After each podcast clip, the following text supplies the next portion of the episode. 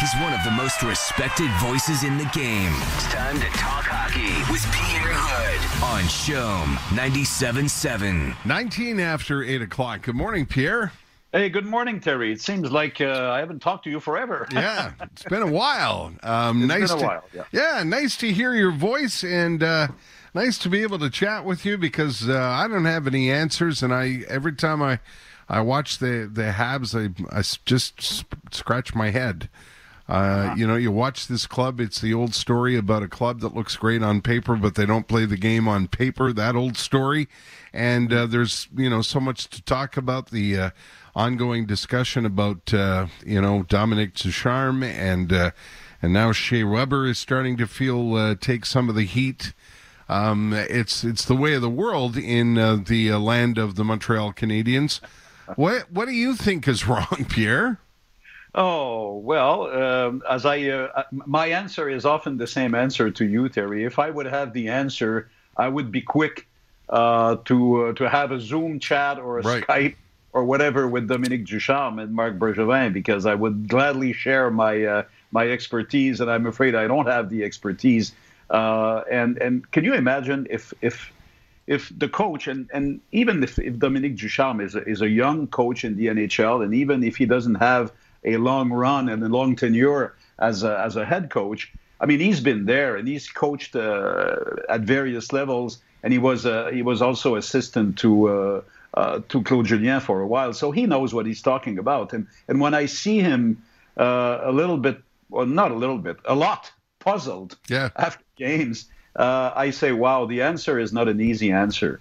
Um, I, guess a lot of some of it, Terry, could be linked to where the team is right now in the standings. It's uh, it's it's a clear cut in between in this standing of the North Division. Uh, in, in the heart of this very, very strange and unusual season. And uh, as much as the Leafs have lost their last five, by the way, that makes probably you a little bit happy, Terry. yeah, yeah. I, I'm well. I, I, you know, they they were already planning the Stanley Cup parade route there in Toronto. So. yeah, yeah, yeah. they had they had the pattern yeah, established. yeah. And I'm sure Jess is happy because the Canucks, Yes. since they're back, since they're back from COVID, Yeah. they have beaten your beloved Leafs twice. That's, that's right. So, so here's where I'm coming at. There, there's no way the Habs seem to be able to to match the pace of the Leafs uh, or or their position in the standing, and the same for the Jets, and probably the same for the Oilers, right? I guess we agree on right. this. Yeah. So if you look backward, you still have those two game in hands, and the Flames are six points away. I'm not saying it's a it's a done deal because it's far from being a done deal. But the Flames aren't winning at all. I mean, the Senators have have, have beaten uh, the the Flames the other night, and this is not an immediate threat. Now we'll see how the Canucks do in all those game in hands that they have built, uh, not playing the game because of COVID, but they're still far away. So part of it could be linked to the fact that uh, this team doesn't have a challenge looking forward, doesn't have a challenge now looking backward. So you see, the lack of appetite can can come maybe from from this this particular situation in the standing. Now, I'm talking about explanation, Terry. I'm not talking about excuse because No. there's no excuse No. to explain the lack of uh, the lack of energy, the lack of competitiveness, and also why why those momentary collapses that are so so painful uh, since the start of the season. And you know what's strange for me, Pierre, is when I get ready to watch a game, you know, I like everybody else, I have favorite players, and I get excited. You know, I get excited to see, you know, what Shea Weber's going to do. I get excited to see what Corey Perry's going to do. Uh, Brendan Gallagher, of course, is hurt, but he's always exciting to watch. What's Kotkaniemi going to do? Are we going to see an amazing pass from Suzuki?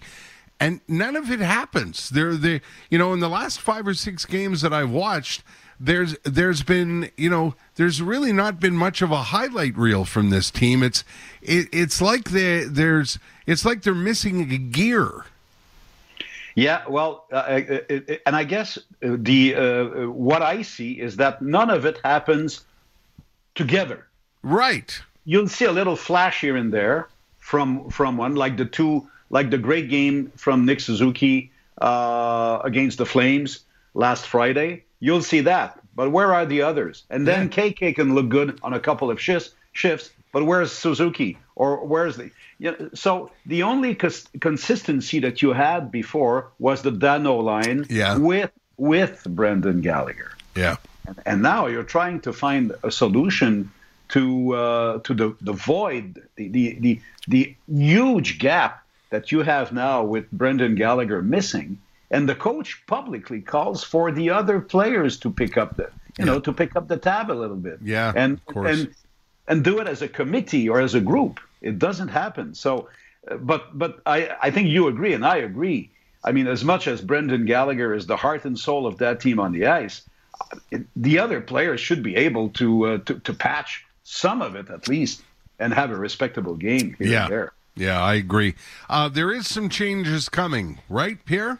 Yes, there are changes. Uh, well, one of them, of course, will be uh, a change that uh, may not be the best news in the world because you'll have to go with Jake Allen and or Cayden Primeau uh, at least for a week because Carey Price is out, Terry, and uh, we did not think at the moment that Alex Chiasson's hit to the head uh, was strong enough or, or hard enough to create uh, to create such a painful experience for Carey Price, but it was, after all, uh, hard enough.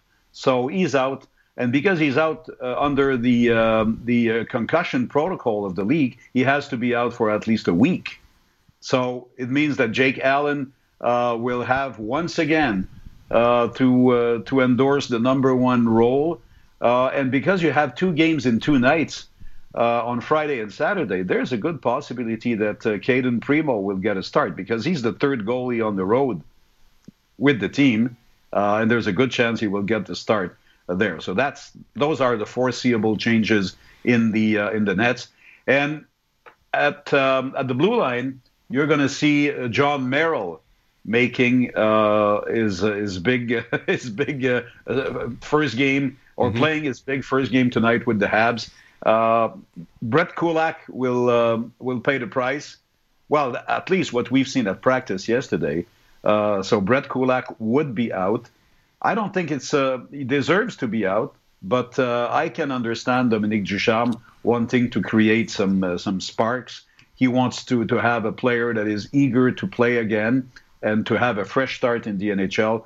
So Jon Merrill, the lefty, will play right side of Alexander Romanov. Wow. Um, I guess you you've you got to try shaking it up in any way any way you can, right? Mm-hmm. That's right. And the margin is is is almost non-existent. Yeah. For Dominique Ducharme because of the salary cap there. Yes. Yeah. This team has been has been right there, right under the cap since day one.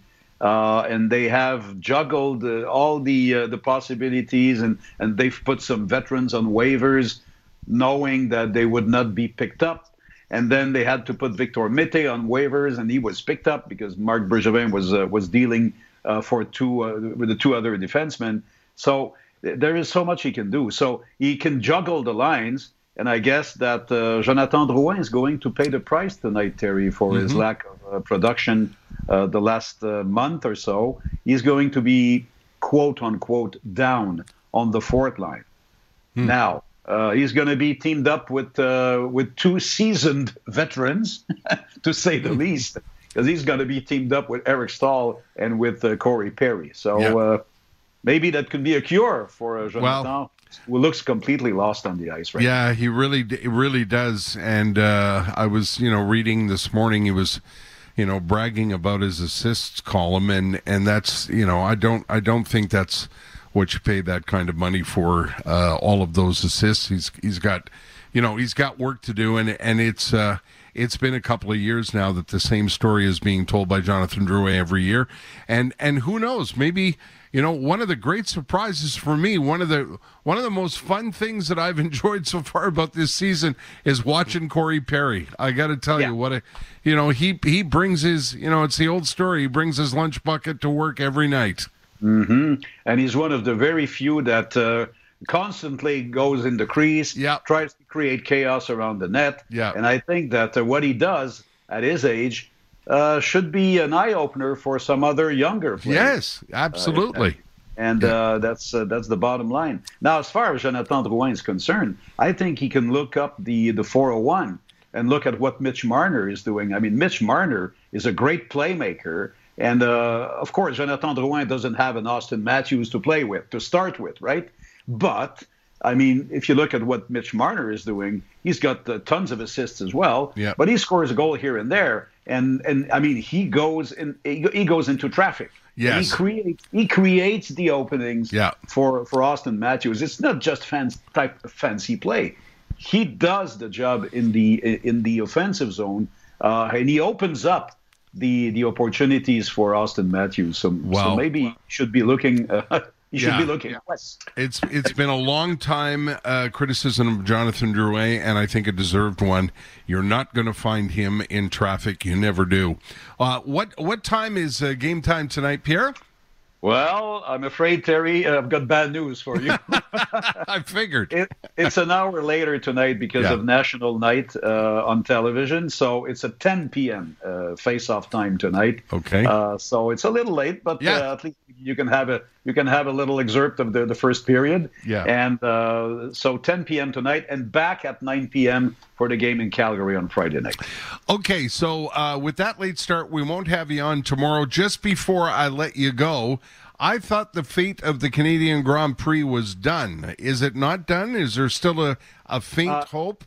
No, uh, honestly, Yeah. from what I gather, Terry, I think it is done, and Yeah. it could be, and it could be today Yeah. that uh, public health uh, will announce uh, the, um, the the cancellation or the no go. I would- would say for the. Grand Prix June. Now, is it going to come from the Montreal level of authority, the provincial level of authority, or what I think the federal level of authority? Because that that's a federal uh, ground of authority uh, for quarantine and for and for uh, for health plans uh, regarding the border. Uh, I think today the decision or the announcement could come as early as today. Sadly enough.